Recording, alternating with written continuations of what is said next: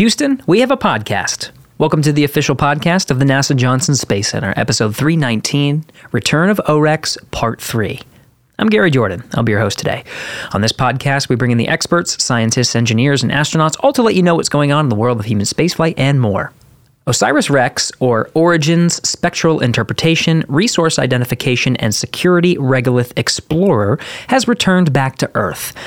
The spacecraft launched in 2016 to rendezvous with an asteroid called Bennu in 2018, so it can retrieve pieces of the asteroid with it on a trip and return them to our own home planet for study. After a successful landing in the Utah desert on September 24th this year, 2023, the sample was transported here to Houston, where we have specially designed facilities to keep them pristine. On October 11th, NASA revealed a first look of the sample, as well as some early discoveries to the world. Now, we've previewed this mission twice this year already, first setting the stage for its return and discussing Bennu and the interesting science with Mike Moreau and Nicole Lunning. Then we brought in Christopher Snead and Mari Montoya to discuss the curation facility where the samples are currently housed, diving deeper into the prep here in Houston.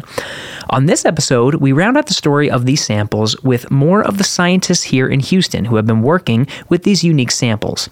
We're bringing in planetary scientists and OSIRIS REx co investigators Lindsay Keller and Ann Nguyen from the Astromaterials Research and Exploration Science Division here at NASA's Johnson Space Center to walk us through the processes and emotions of working in the lab with these precious samples. Quick note that we had some activity happening in our studio, so you might hear some background noise in this episode, but trust me, I did not want to interrupt these folks. They had some amazing stuff to share. So let's get right into it. Enjoy.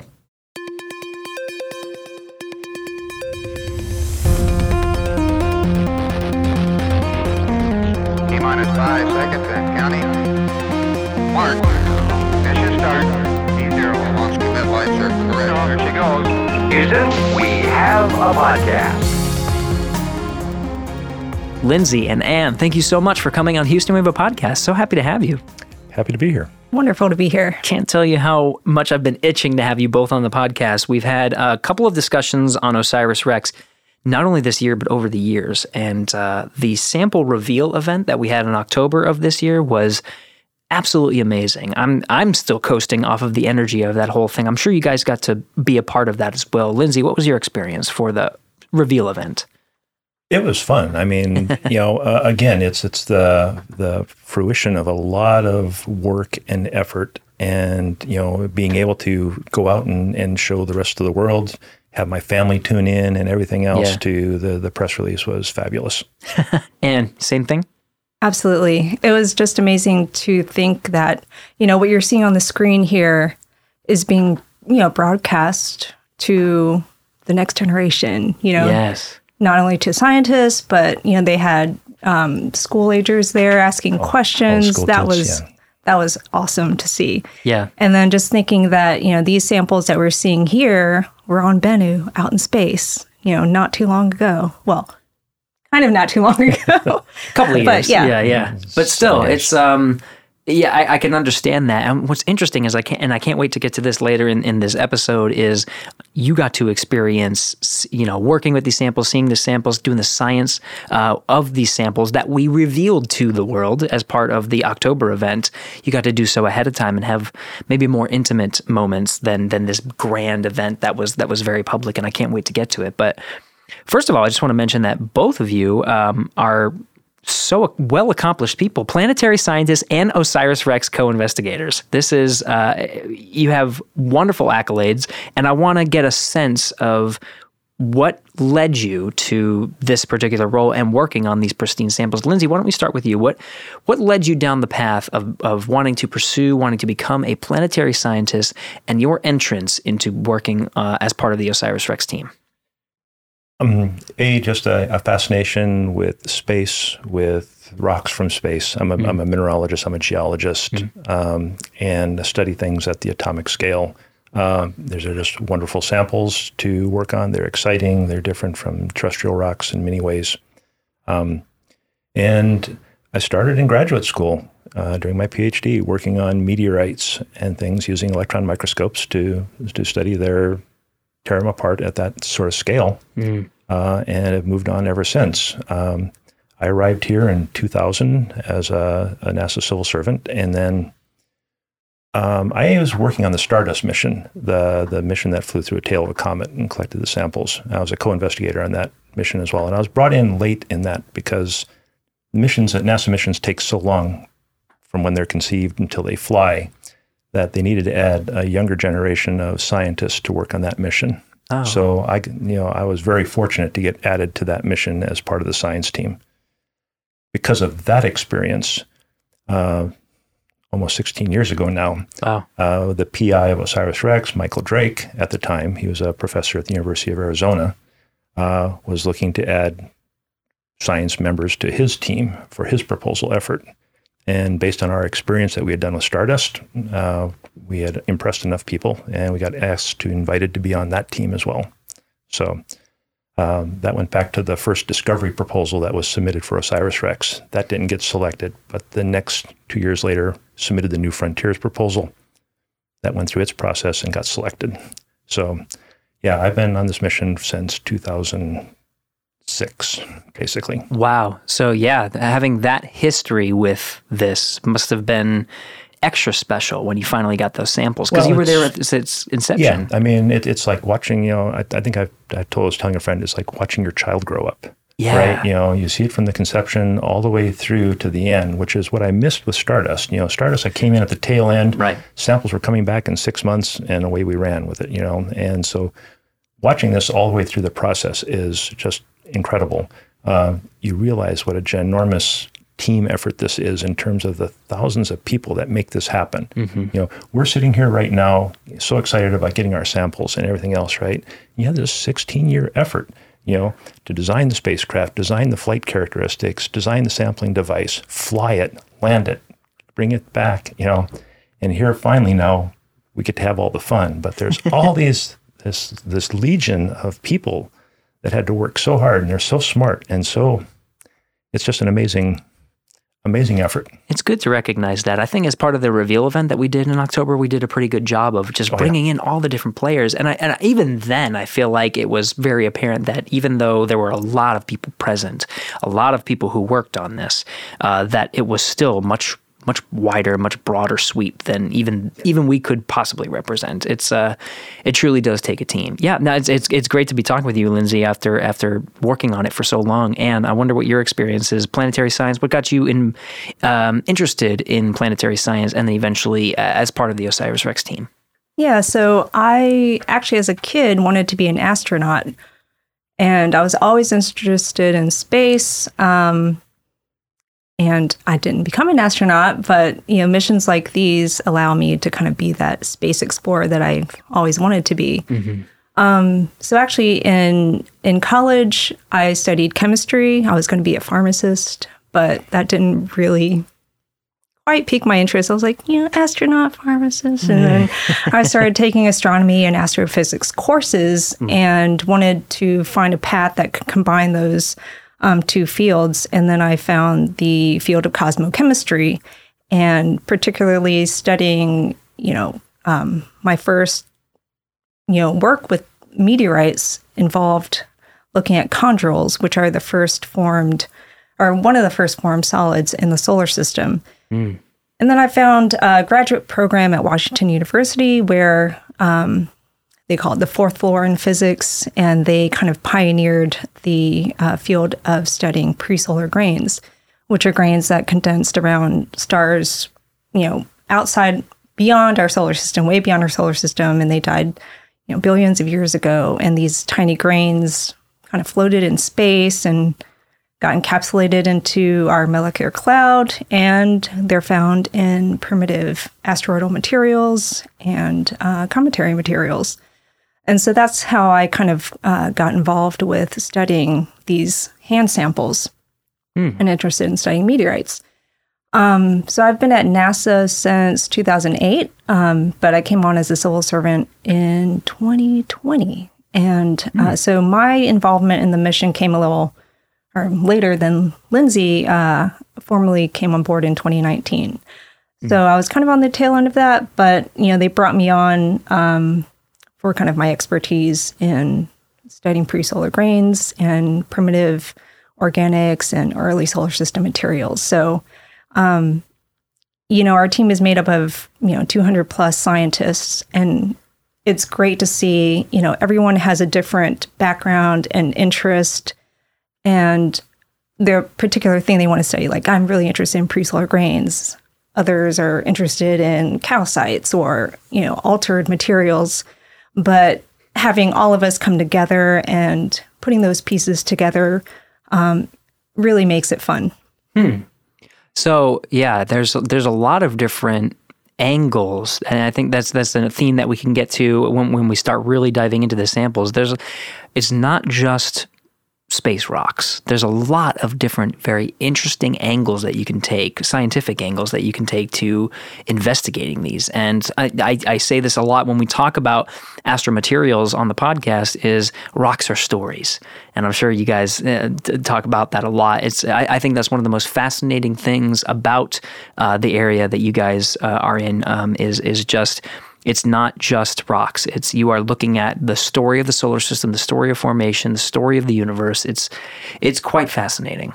Well, I mean, if you look at the sample analysis plan that the mission has presented, right, it's not so much characterizing the, it is characterizing the rocks and such, but we have a series of themes, sort of fundamental science questions that we're trying to address. Starting from you know the the building blocks of the solar system that formed around other stars in the molecular cloud, how those come together to form an object. Hmm. You know, how did that those then become altered to what we see today? You know, Bennu is a rubble pile. It was disintegrated in an impact. There's, you know, we have 10 or 12 sort of working hypotheses that we're testing with the entire sample analysis plan. You know, hmm. so it, it is very oriented to solving sort of big picture questions about, you know, our origins and other origins. Fantastic. Going back to your story for just a second, um, and is uh, I thought I thought your your arc of how you got to be a part of this mission was particularly fascinating.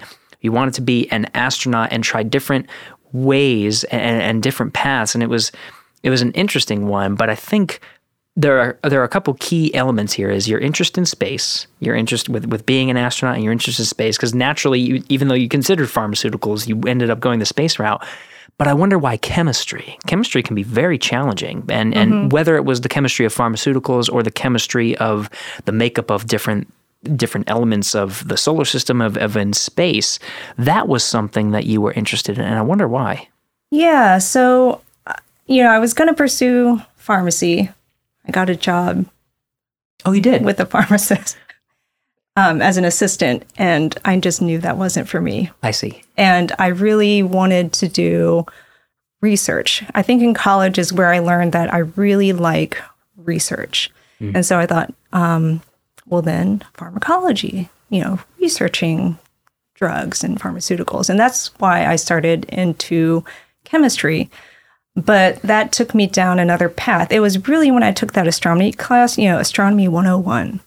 And that just sparked that love from my childhood. I was like, this is this is me. This is where I need to be. and then um, you know, taking astrophysics and just combining all those things was um, yeah, I kind of found my home there. Yeah, yeah. I, as a, as getting my degree, which is in business, um, you have to take a natural science electives, a certain Yeah. set of them, and it can be anything. A lot of the business folks tur- took like energy, oil and gas sorts of uh, electives. I had to take three courses, and every single one I took astronomy. I took astronomy 101. I'm like, eh, let's see where this goes. And then maybe I can take the energy one. But it was the Yeah. same exact experience. I got locked in. I was like, this is Yeah. Yep. fascinating. Yep. And so I took black holes, I took astrobiology, I took a, a bunch of follow up courses that were just, I mean, it just locks you in. Yeah, and the other thing is, you know, when I took astrophysics, I, you know, I thought maybe modeling of evolution of stars, but then modeling wasn't for me either. so it, ju- it just came Yeah, back to love research. I love the Yeah. chemistry labs. That was my favorite thing to do. Cool. You know, I kind of resonate with your story because I started out as an architecture major Oh, really? and I took I had to take a science elective and I couldn't get into a computer science class, so I took a geology class just as a floating natural science class. Yeah, yeah. Six months later, I changed my major, and the rest is history. You know, it's just it's, and apparently there's a high statistic of number of like freshmen that do exactly that. Really? Don't really know. I mean, like seventy percent of freshmen come in not really knowing what they want to do, and it's like seventy percent change majors. in that, that first year. It's a good program then. If yeah, if, if it's if it's so intriguing, Uh, yeah, very fascinating. Um, now we're gonna get into Osiris Rex. I want to lead to the sample reveal. I this is part three. Uh, we're doing a, a little mini series of of the story of Osiris Rex, which we have a couple of podcasts, uh, a couple of episodes over years. But just to recap, um, because you guys have been mentioning different, uh, we, we we talked briefly on the different angles that you can observe these samples and uh, the different perspectives that can be taken. But high level, Lindsay, I think we'll go to you just because you've been with uh, Osiris Rex for so long. Is you know, even at its early stages, we were looking at Bennu, I think, right? And so, what was interesting, e- like 16 years ago, um, particularly with this asteroid? Well, I mean, there's that ex- very extensive uh, selection process to get us to going to Bennu. You know, um, and that was trying to understand uh, very primitive kind of asteroidal material, asteroidal material that we thought would be very organic rich. Where you know we're looking for precursors to biotic life, sort of things. You know, the the building blocks, things, sort of things. And there's a, f- and then you have to factor that into how you get to it and bring samples back. So it has to be in something that's in an Earth crossing orbit. Um, it has to be a near Earth object. Um, and that winnows down the possible candidates incredibly much. And I, I think it was shown during the, the, the big press reveal event, the selection process. There was like this big pyramid, you know, where you have hundreds of thousands of asteroids and you keep winnowing this down in terms of the characteristics that allow you to go there, bring it back, hmm. and have something that's really interesting to look at in the laboratory. So Yeah, logistics. I think was is what you're saying is a decent consideration. Not only does the asteroid have to be interesting and and have interesting aspects to it, but we wanted to get there and bring stuff back just within a couple of years and maybe not decades. So that was that was part of the reason. Um, and, and these are all low cost missions, right? So you're flying solar powered, you're not flying a nuke, you know, um, and so you have those considerations. It still took, you know, s- seven years, right, to you know fly this mission from launch till we got samples back. So So, um, from a and maybe from a, a chemistry standpoint, or just maybe even high level, uh, when when we think about Bennu, we think about this as a carbonaceous asteroid. What is what is particularly interesting about this particular asteroid? Um, so we we always want to know, right? Where did we come from? Hmm. How did we?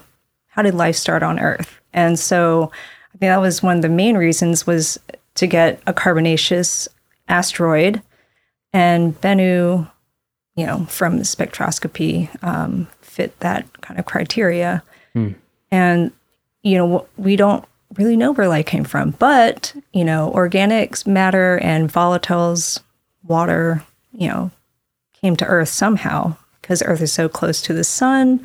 You know, these volatile materials would have just evaporated. They wouldn't have been um, found in the rocks on Earth, for instance. So, what was the vessel that brought it here? And, you know, one of the hypotheses is it could have been an asteroid like Bennu that, you know, crashed into the Earth and Delivered it, yeah. yeah, mm-hmm. so Bennu is a rubble pile. So, and if and you see the cratering on our moon, so the solar system is, you know, we think of it as static, as planets nicely moving around in its own little path, but it can be very violent as well. Hmm. And sometimes those, you know, craters create life, and sometimes they extinguish it, like for the uh, dinosaurs. But yeah, yeah, yeah. so it's just, um, you know, Bennu is probably, you know, one of the keys of learning more about our history. I would- I would add that, you know, one thing that's so great about this sample, you know, is we have lots of meteorites on Earth. We go to Anna, NASA sends teams to Antarctica to collect meteorites off the ice almost every year. Um, so we have tens of thousands of meteorite specimens in museums all over Earth. But those rocks came in from space. So there's a selection bias in terms of what can survive atmospheric entry. And then it sits on Earth. And these things are full of organic molecules that bugs and bacteria love to eat. So pretty much every meteorite on Earth is contaminated in some way or another by Earth-based organisms. So going to the asteroid, grabbing a chunk, keeping it isolated from terrestrial atmosphere and interactions. It's in the curation glove box under dry nitrogen, keeping it dry, keeping it organically clean. Um, is one of the first NASA samples ever where we can actually do this inventory of incredibly volatile organics, you know, the, the full suite of things. And we know it's indigenous to the rock. It didn't come from Earth. You know, it's it's not contaminated. From a scientific perspective, maybe help me to understand the difference between the the breadth of additional science that can be done with a pristine sample like Osiris Rex versus some of the meteorites that we find here on Earth, whether it be Antarctica. What what's the what's the additional capacity for science that's allowed by a pristine sample? Um, just in terms of the contamination part, you know, it, you know, kind of like what Lindsay said is you may find something really interesting organically, but it's sometimes hard to tell whether that's indigenous to the sample itself or whether it came from being here on Earth. And just like the weathering aspect, and even, you know, as a meteorite coming through the atmosphere to reach the ground, you know, it's going to get heated, it's going to get altered to some extent. Um, and that's the other thing is that our meteorite samples that we find are probably biased um, because they have to be hardy enough, strong enough to resist, you know, that heating and going through the atmosphere. Um, so fragile samples, possibly, you know, the Bennu samples may not have survived coming through, and certainly not the, you know, the dust particles that we found, you know, to reach Okay. the Earth. Yeah, it, it's in addition, it's not just the Earth entry sort of aspects of it. It has to survive being launched and broken off of an asteroid to become something that's going to mm-hmm. get launched towards Earth to begin with. S- hmm. And that usually ends up being something maybe more deep seated. One of the really great things about the OSIRIS REx samples is they're, they're surface samples. We explore the asteroid belt not by sending a zillion missions to it. We use telescopes and you know you know the James Webb. We, we look at asteroid surfaces. We measure how the light's reflected, and that's how we classify them and understand their mineralogy. So for the first, you know, one of the first times where we actually have direct surface samples that were exposed to space is what we see in telescopes as opposed to something that's deep seated. You know, we're trying to use the OSIRIS REx samples now, not just to learn about Bennu, but to learn about a whole suite of asteroids in the asteroid belt that have similar looking spectral properties that we measure uh, telescopically. So, you know, it's OREX samplers are going to be sort of this gift that keeps on giving because it's going to really allow us, we call it ground truth. You know, we suspect based on these sort of spectral measurements what we think the mineralogy and the composition of this asteroid is. All right. Now we brought samples back. We can tear it apart down to the atomic scale and tell you exactly what it is and say how good is the, the spectral interpretations as opposed to what we actually see when we analyze the sample. And now you can use that kind of interpretation to look at other dark organic rich asteroids Wow. and and say something about you know their mineralogy more precisely. You know, so it's um, the the the having hand samples of of materials. You know, whether it be the moon, I mean, or any of these bodies, basically revolutionizes what we know about them. Yeah. You know, because it just there's just so much more data, so much more information. Yeah, we kind of got a taste of that when you know the spacecraft arrived at Bennu and it was completely rocky and Oh my God, what huge boulders because you know from spectroscopy or you know and, and telescopic uh, visuals of Bennu, you're like, oh, it's it's going to be like a sandy beach, so you know we, it'll be easy to come down and get the sample. But when they were presented with the giant boulders, it was Like, yeah, it was a, There's was a early animation of the tag event. You know, these little animations of the little spacecraft coming down. Yeah. And it's like a desert sand dune, and it's this nice smooth surface, and it's all happy. the TAGSAM comes down, and you suck up the sample, and away you go. You know, and then. You know the, the, that that uh, the close approach in October. You know when when you first arrived at the asteroid, and it's like, oh my god. Yeah. You know, it's like you know there was there was concerns like, are we going to be able to sample anything? Mm-hmm. You know, there's there's Oh. is there oh. fine stuff here? I mean, the entire surface is covered in boulders. You know, the original plan was to have this big ellipse, like we just had to be able to autonomously land within this. I forget how big it was initially, and realized that once we got there and we spent our, our campaign around the asteroid to image it, there aren't any spaces that are that big. And so the nav team had to go back in, work really hard on this autonomous navigation thing, this natural feature tracking system that came up to basically land us within a 10 meter crater instead of a 50 meter crater, you know, mm. didn't exist. And avoid these giant school bus sized rocks, you know, that would destroy the spacecraft kind of thing. So, yeah. And being on the science side and not the engineering side and not understanding, you know, that, but seeing what they were able to do once they saw what they were, you know, faced with, I was I had the utmost respect for them. It's like it goes back to Lindsay's comment about the the big team, right? Yeah, yeah you're yeah. thinking about it. Where I'm talking to the planetary scientists here, and, and we're going to dive deep into that. But the engineering alone that was needed to to come up with solutions to to narrow down that that that sample site mm-hmm. is fascinating enough. They're yep. the reason we're here to talk to you about the samples. yeah. Otherwise, uh, that had to be step one. Yeah, we talked uh, this. This it was a quite a journey this one uh, this one and not just in terms of distance but moments like that right mm-hmm. where where you have to come up with solutions and you're like man am i going to get my sample i, I want to yep. do my science uh, zooming ahead to the uh, samples return I wonder uh, what where you guys were during that moment. And this is on September 24th of this year, 2023. Um, let, Lindsay, let's go to you. Where were you during OSIRIS REx capsule's return to Earth? What was going on? What were your th- thoughts, feelings, emotions? I had the TV on at 8 a.m. and I was here. I was um, in Houston. Okay, I was here in Houston. Um, I got to be at the Utah Test and Training Range for the Stardust entry. Okay. Back in the day, so I felt like, okay, I had my experience. It's time to let you know a younger generation have that ex- experience as well, right? Um, so I watched it on TV and with my family, and yeah, sweating bullets, right? You know, because you know it's coming in, and I'm going, you know, my my my family, my daughter, and my my wife are like, um, there's supposed to be a parachute yeah, yeah, I know there's supposed to be a parachute. There's supposed to be a chute for a chute. There's a chute. Yay. Yeah. You know, it's like, all right, you know, we're, we're going to, we're alive. We're going to make it. It's yeah. all great, you know, because, you know, we've lived through the Genesis crash, you know, back in right. 2004 or five, so whenever that was. Um, you know, we had that fear during, during Stardust, you know, mm-hmm. that it was built by the same team, whether this gravity sensing switch was upside down there too.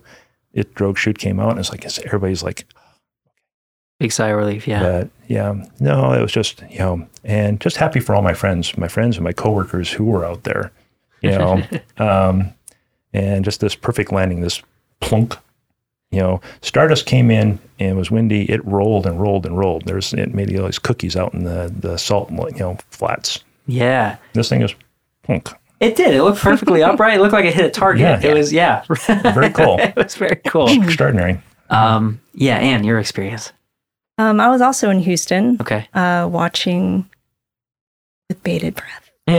and just, I was very nervous for the people in Utah. And I was actually happy I wasn't there because. Really?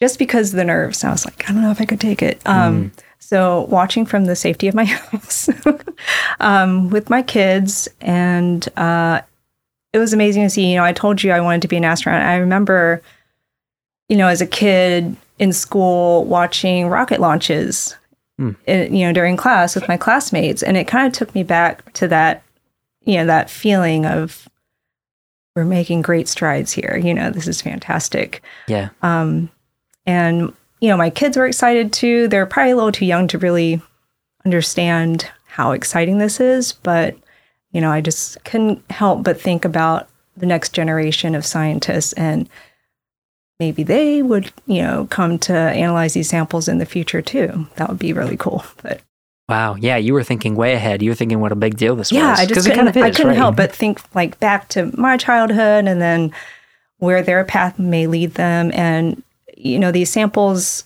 um, are here for us to study now, but so much of it is going to be kept for future generations, mm-hmm. and that's kind of really what excites me the most is just seeing um, or imagining what may come of the samples in the future, what what's you know, what are people going to learn? Yeah, I got a taste of this when I was talking with some of your colleagues, uh, oh, at least over in Building 31 with the curation facility on opening the Apollo samples. You know, Yeah. why, why preserve something for 50 years? Well, we don't know what we don't know. We don't know what fantastic instruments are going to come. So, and that's and that's part of the wonderful science. Um, now, of course, this uh, this you mentioned it landed in Utah. Uh, this this sample canister. It was then transported to Houston. Um, what was your experience for the first time that you actually walked into the lab and got to be close to the samples? Of course, you're not on the curation team; you're on the science team. But what was your first experience, Ann, with the sample?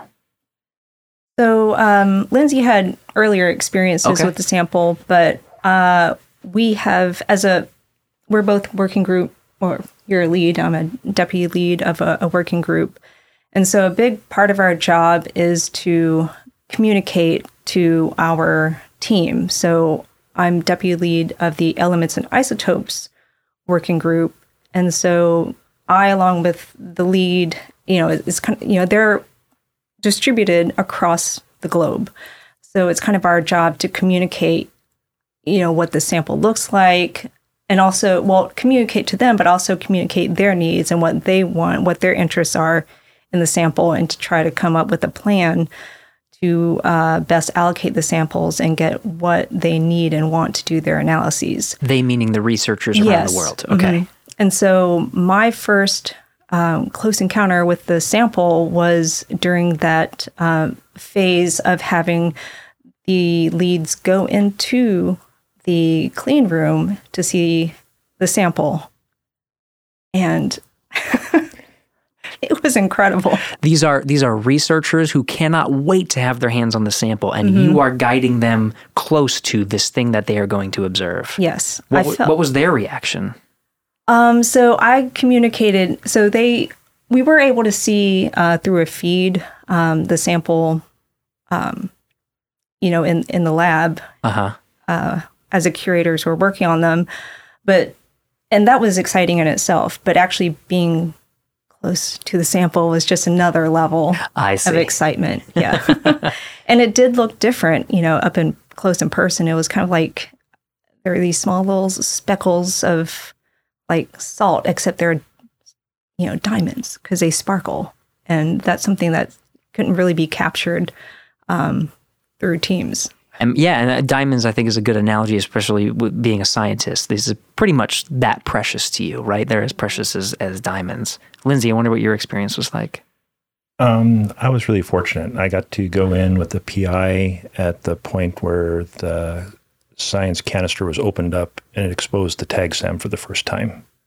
All right. Wow. So the TAGSAM sitting on the avionics deck, you know, where the capture ring is, you know, what, what you know, the last time I saw it was in space when the TAGSAM arm went plunked it down This into the the, capture ring grabbed and sample. detached it Yes. and you know, and then the SRC closed up.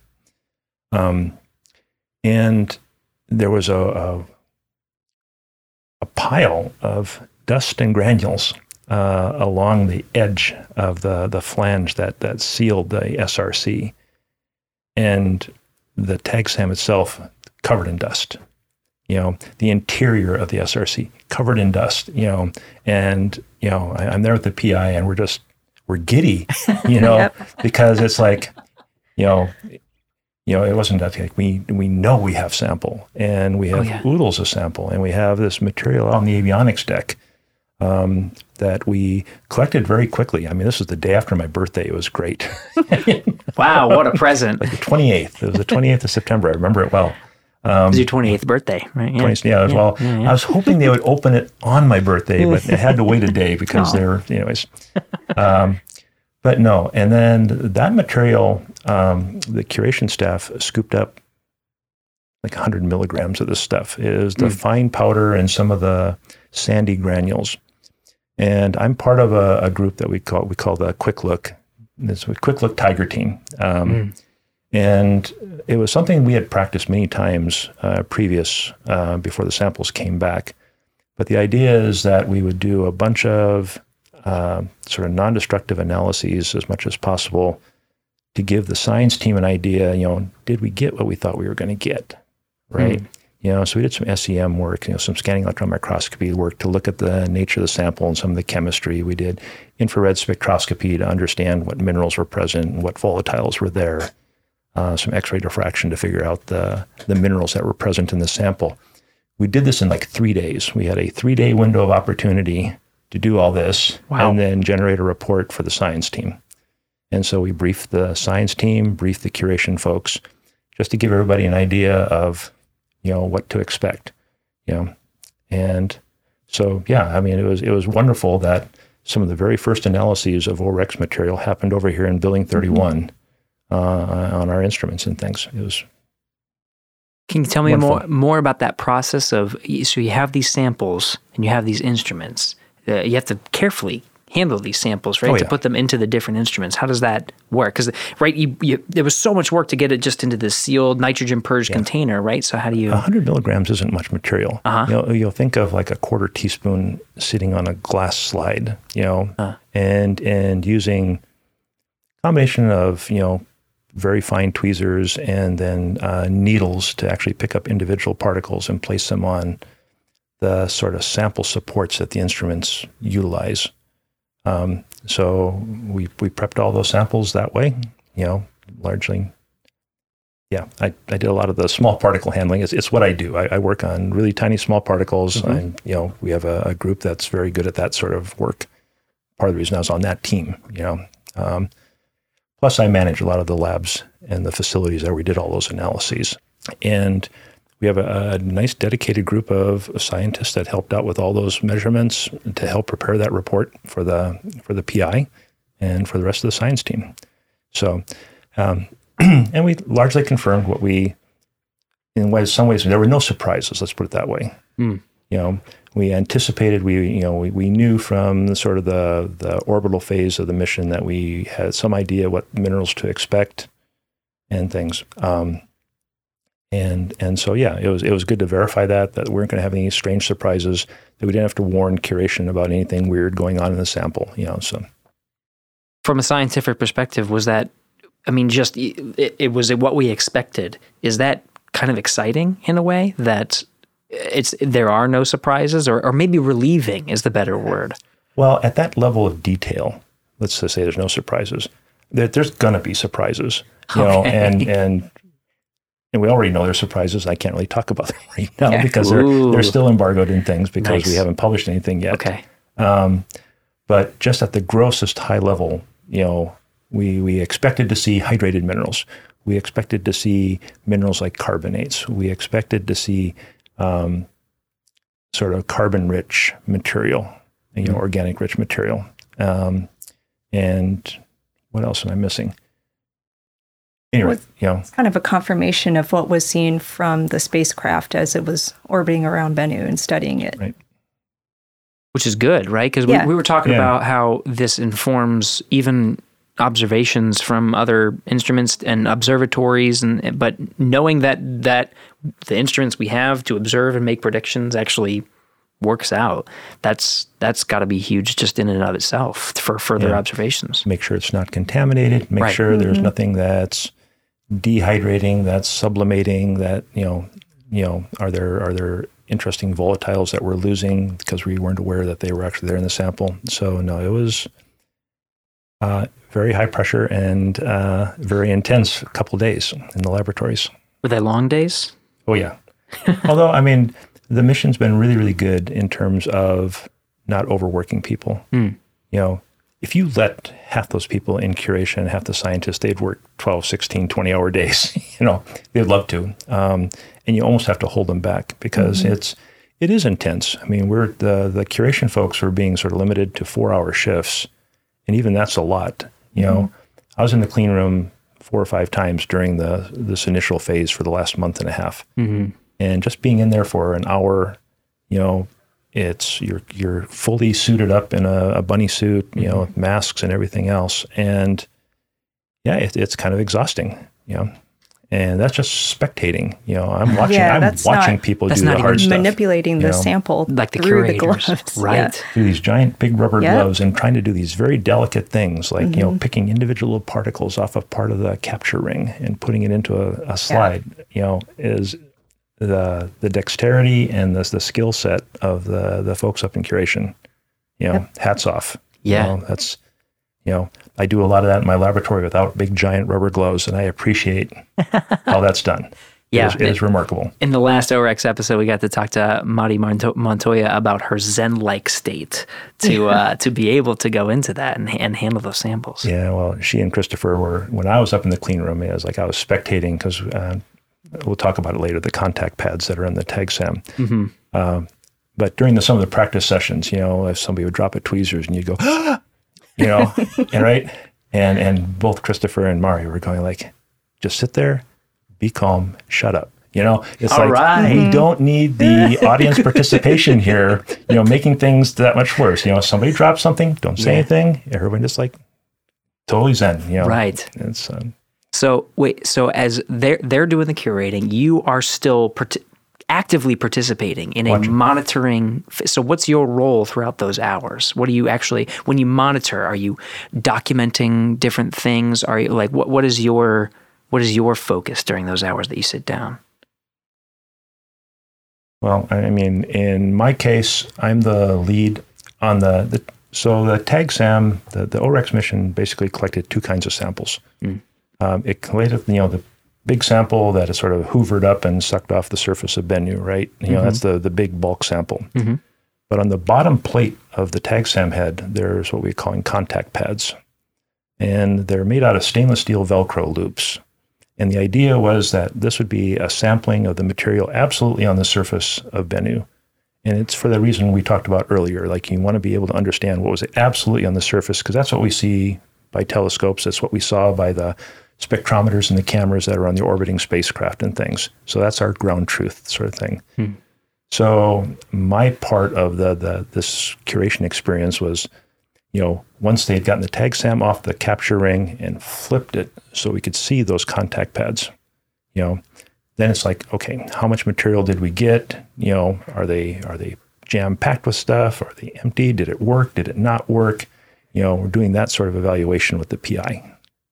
Yeah. Okay. You know, Okay. So that was that was you know, um, it was largely an observe and comment, and the same thing what Ann was saying. You know, we were feeding that sort of information to uh, a team that was feeding it then to the rest of the science team. It There you was, go. know, everyone's you know, everybody's watching that feed, the video feed out of the clean room, Mm-hmm. and then you have this running commentary over what's happening and what people are doing. You know, And it helps you to inform the scientific audience. It helps you to maybe make some decisions down the road. Yeah. as to- Absolutely. yeah. Yeah, that's part of our job in a way is looking at the sample and kind of from a visual standpoint, you know, seeing um, possibly how many different types of rocks are in there, and then telling our working group, you know, those characteristics and having them to help us in making a decision of which you know samples would be best for achieving our goals and answering the the working hypotheses that we have for the mission. Hmm. there's been this fascinating progression. I, I love this. You know, we open up the SRC and we see dust. And we're so excited. And the mm-hmm. sample analysis team is like, everyone's excited. You know, we got these granules and things. We have this dust.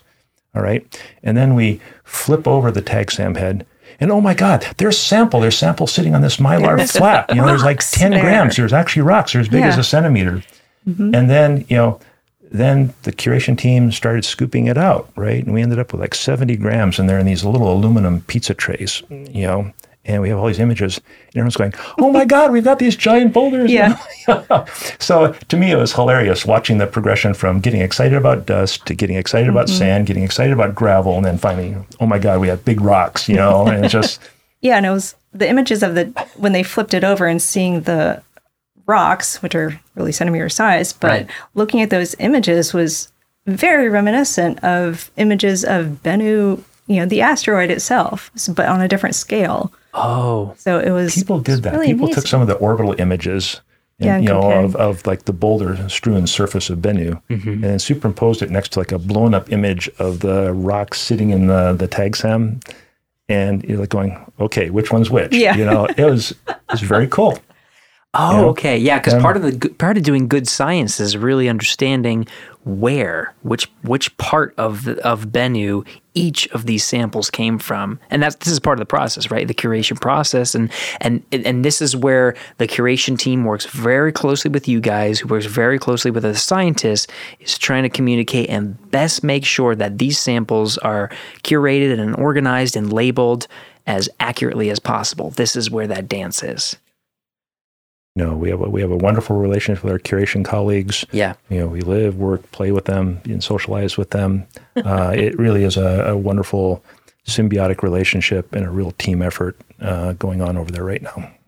So leading up, so the, the quick analysis, right, where you had those three intense days of you know measurements, measurements, measurements, and, and trying to get that at the at the end of that, you were you were one of the scientists, Lindsay, that was first exposed to some of those quick look things that we revealed to the world, and you got to see them and understand them and characterize them for us, the communicators, to be able to li- to deliver to uh, externally.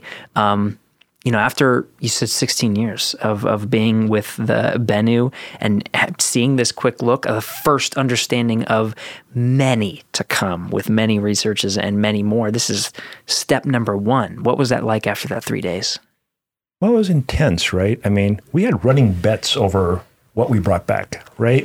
you know, everybody does this, right? You're like, what do you think we're going to get? You Yeah, know, sure, sure. We have a it's an international team. We have Japanese colleagues that uh, were on the Hayabusa two mission. Mm-hmm. You were Ann was a participating scientist on that mission. She had Very good. experience with that. You know, and we were having these running debates. You know, I was like, well, is it going to be different from ours, or is it going to be the same as ours? You know, and we'd have these running running commentary. Um, and it was just interesting. We keep we keep looking for things. You know, like okay, do we see these? What Ann talked about these very early sort of chunks of molten glass that we see in commonly other kinds of meteorites. These things called chondrules are, are, CAIs and things, and we're not seeing them. You know, and that's a bit of a surprise, right? Um, and you know, realizing what a, a, a incredibly complex sort of fine grained assemblage of things that we have um, you know, and realizing that we're just scratching the surface. You know, um, we're just getting the barest glimmer, glimpse of what's in these samples. Um, There it is. Just Mhm. that's that's it. Just understanding that this is just the beginning of, Oh, yeah. of understanding. Yeah, that has got to be so exciting. Yeah, part of our nature is, you know, when we first look at the sample, we try to relate it to other samples that we've seen before, like our meteorite samples, for instance. Like, is Bennu like this or like this classification? But I think we're finding that it's, it's a unique, you know, type of sample, which is awesome. You know, yeah, that's exactly Yeah. what you want. yeah, I mean, interesting science regardless of, of how it turns out. But, you know, yeah, having something that's different, unique, it's just a, a fascinating, nice situation to have. Very good. Yeah. And um, you, you mentioned, we, we talked a little bit briefly about the different angles, right? So we got this quick look, right? You mentioned a couple of different extra ways, and you have to forgive me because the science terms some go in one ear, and I think you said something about isotopes, but like even just even just a different perspective that maybe we haven't even started on yet that maybe excites you about a different scientific angle that we can take. What's what's some of the work that you're doing to prepare the scientists for some of those observations? Um, so as I said, we our working group focuses on well, they did elemental composition as well, but elements and isotopes on the bulk level, but also down to the individual components that are within the sample so that we can understand you know its its bulk properties and putting that in play with you know other uh, asteroids other meteorite samples that we have but also individually like what components came together to create this asteroid and what kind of parent body processes happen to create certain phases in it so um, and isotopes tell us a lot about the origins of these components and the origins of the asteroid itself. So we made um, some isotopic measurements of part of the quick look samples. So that's kind of giving us an initial idea of its bulk isotopic properties and elemental properties. And how it might relate to other things we know about different Yeah. Mm-hmm. classes of meteorites and different kinds of asteroids.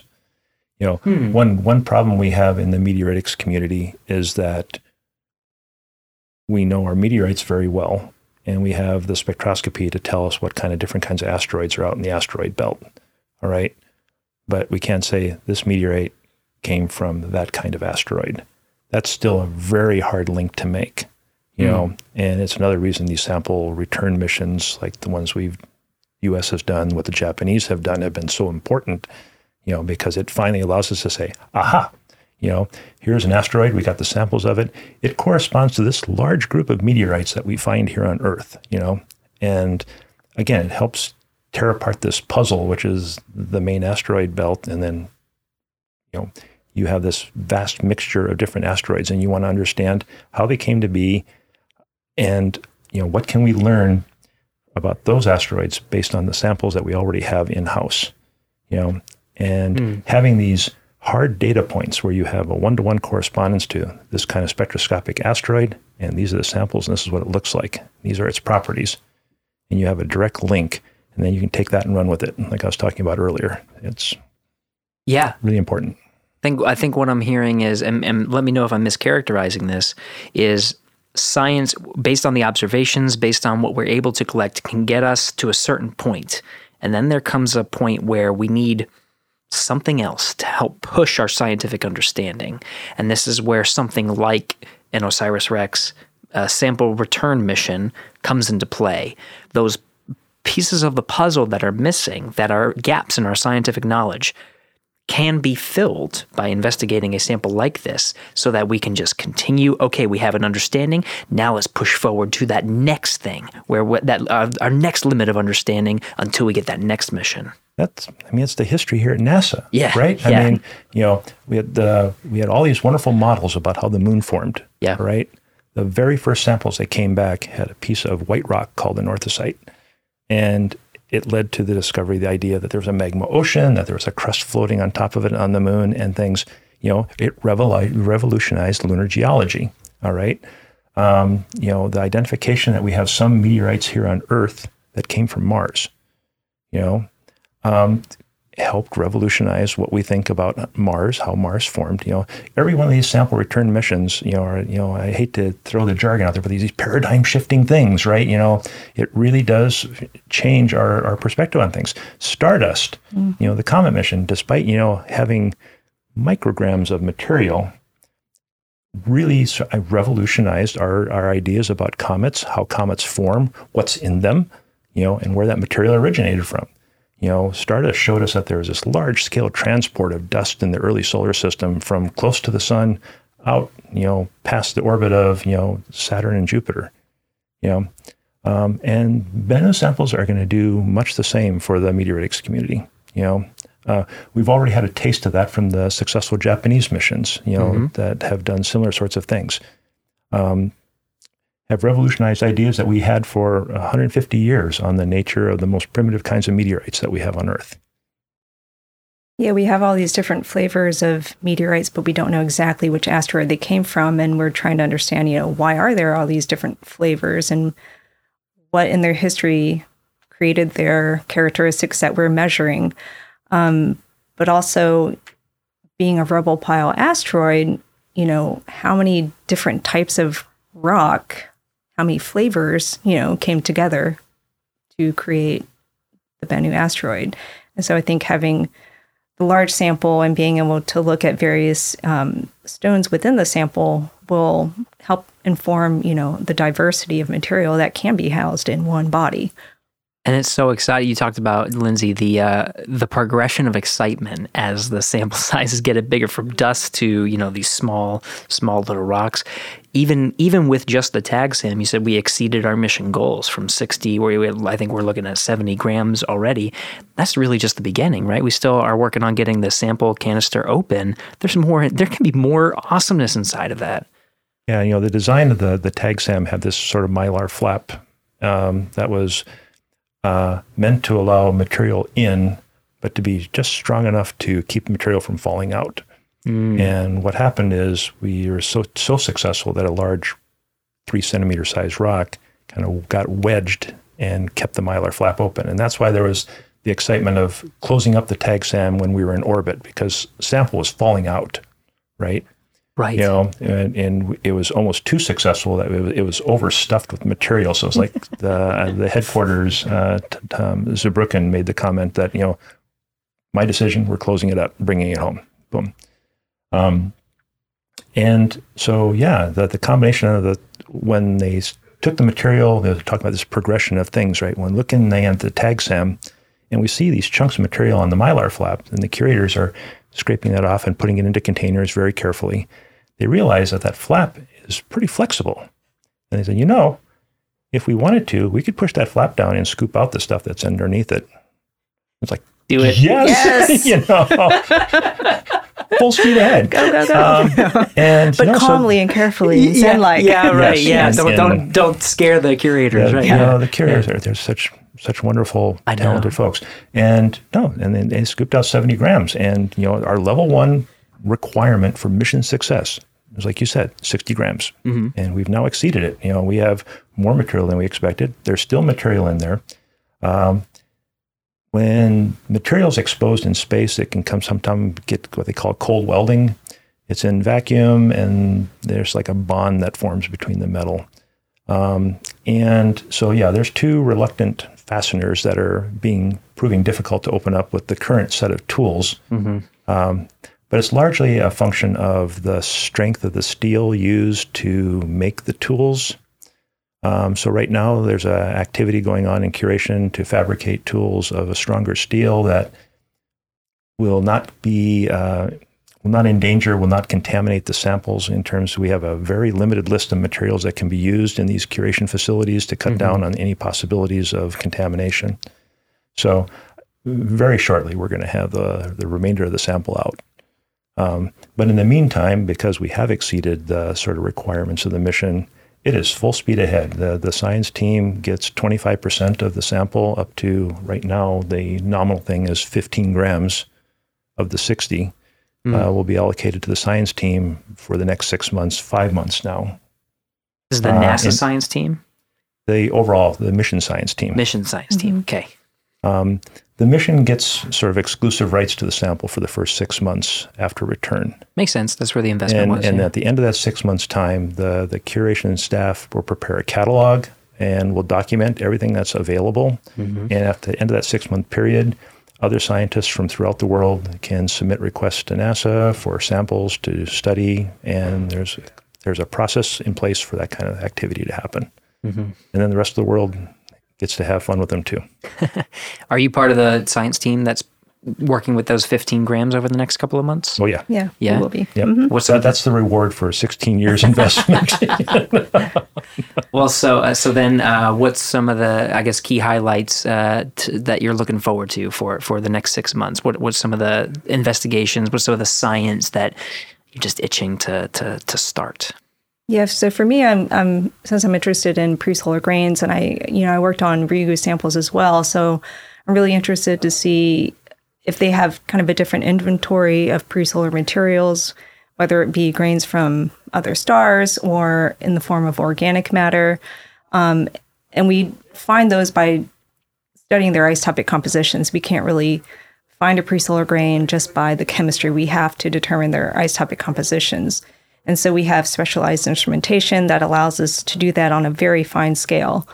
Um, so yeah, I'm interested to see, and, and mainly the diversity of early solar system materials as well, because we're, we're finding like with you know Ryugu samples, meteorites, Stardust samples, there's there's differences you know between those, and that does inform us about the transport of material early in our solar system. So I'm interested to see uh, what Bennu captured. This is, this is interesting about multiple missions too. Is is not just understanding one perspective, but multiple. You talked about Ryugu, and you talked about Hayabusa. There's there's in, this is what's nice about having multiple missions is you can not only can you take a scientific perspective of saying like what's this from. It's just like how does it compare to other things.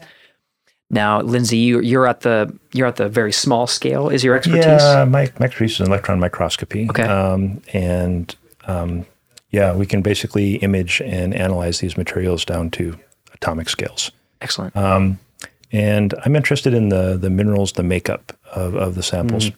And you can use the the nature of the minerals that are there, the assemblage of minerals to tell you things like how hot was it when these minerals formed? What was the pressure like? You know, what was the composition? Was it pure water? Was it salty water? You know, a lot of those things uh, inform you about how the asteroid formed and evolved through time. You know, with and then Ann and I collaborate on the same samples. We, we do a, some, we, we do something we call coordinated analysis, where I do all my kinds of analyses, and then it goes into her instrument. She makes isotopic measurements, destroying the sample Yes. because it's the nature of the Well, analysis. You have to, yeah. Well, It's it goes last back and step. forth, you know. right? And we do it back and forth, Yeah. but um, you know, it, it's a it's a technique where we sort of maximize the science out of a tiny amount of sample. You know, Nice. you, you spent all this effort trying to get these little tiny samples into these instruments, um, and they're precious. You know, there's a finite supply of Bennu material on Earth. You know, it looks like it's a lot, but you know. Um, and so we do these sort of coordinated measurements because I can tell you, oh, it got hot, it got wet, these minerals formed around this temperature. Kinds of measurements and does, you can say, yeah, but that happened probably three million years after the formation of the solar system. Mm-hmm. The water probably came from ice from the outer solar system. And you, you, you tie this nice story together, you know, when you sort of combine these really key measurements into, into one, one package. Yeah, that's kind of goes back to what I was saying about having all these, you know, 200 plus scientists on the team. Mm-hmm. Is you know, Lindsay and I coordinating our techniques already tells us more about a grain that could be just a micron or a couple nanometers, you know, in size, and think about what we can learn if we had, you know, all these other techniques around the world that can be applied to it. But it's a matter of scale too. So some techniques require a lot of material. Some techniques look at it on you know centimeter, millimeter size scale. But and then we're looking at the fine scale. So putting those uh, pieces of information together will give us a more well-rounded you know story. And we've we've just sort of finished the early stages of an exercise trying to pick out the rocks that the science team wants to use. You know, these eight rocks I was saying earlier, right? And we're looking at sort of surface characteristics. We're looking at different at this scale, at the centimeter scale, and then those will get torn apart down to finer and finer. There'll be this progression of analyses, you know, from bulk measurements of say just the density and the porosity of a one centimeter square chunk and then we'll cut that and polish it and analyze it in the electron microscopes and other instruments. It'll eventually make it into my microscope. It'll make it into her her mass spectrometer, and we will make those measurements down to that tiny scale, and assess whether this is a uniform body, whether it's a heterogeneous body. Are there mm, chunks from other asteroids? You know, we know it's a rubble pile. Uh, we suspect there's chunks from different epochs of the you know the the protoplanetary disk we'll find out you know That's, it's going to keep us busy you know we're we're funded for the next two years um yeah i, I know what i'm going to be doing you know, when Lindsay said, you know, the quick look results weren't necessarily surprising, but I think once we delve deeper into the samples and more of it, we're going to be finding a lot of surprises. That's absolutely fascinating. There's, I feel like I could talk to you guys forever.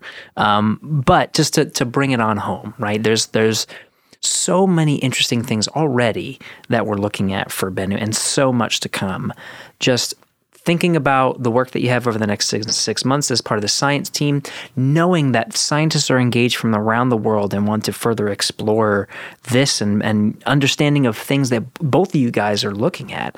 Um, and maybe we'll start with you is just thinking about what are you looking forward to most for the future here now that we have the sample now that we're working on it we're doing the science what excites you the most It's honestly maybe not exactly what I'm going to discover, but what's going to be discovered down the road.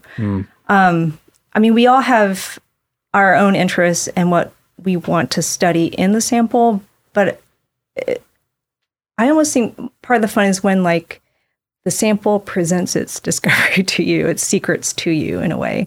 You know, I had that experience looking at the Ryugu samples where um, I was poking around with my instrument, but I, I found something I didn't expect.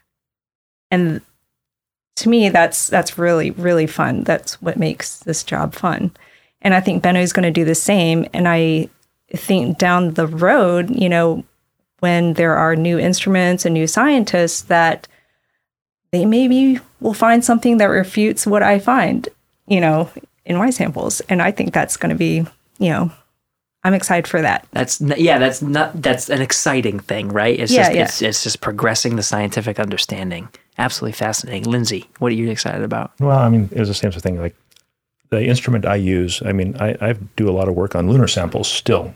Well, not anymore right now because I'm up to my neck in OREx samples. um, but the instrument I used didn't exist during the Apollo program, right? And thank God the curators did a nice job and kept samples pristine so that when I was here at JSC as a postdoc many moons ago, um, I had pristine samples to work on. I did some very interesting science that's I'm very excited about. Um, that whole experience led to my involvement in this mission. It, the the contact pad things that I'm working on are are fundamental to the kinds of my scientific interests. You know, I cannot wait. We're cannot wait to tear into those samples. You know, uh, there's a process called space weathering where you know materials sitting on the surface are exposed to radiation and impacts, and it changes the surface, which is why we're interested in getting those sort of surface samples as opposed to something from 40 centimeters deep in Bennu. You know, so that was why there's this two two tiered nature of the sampling uh, of OREx.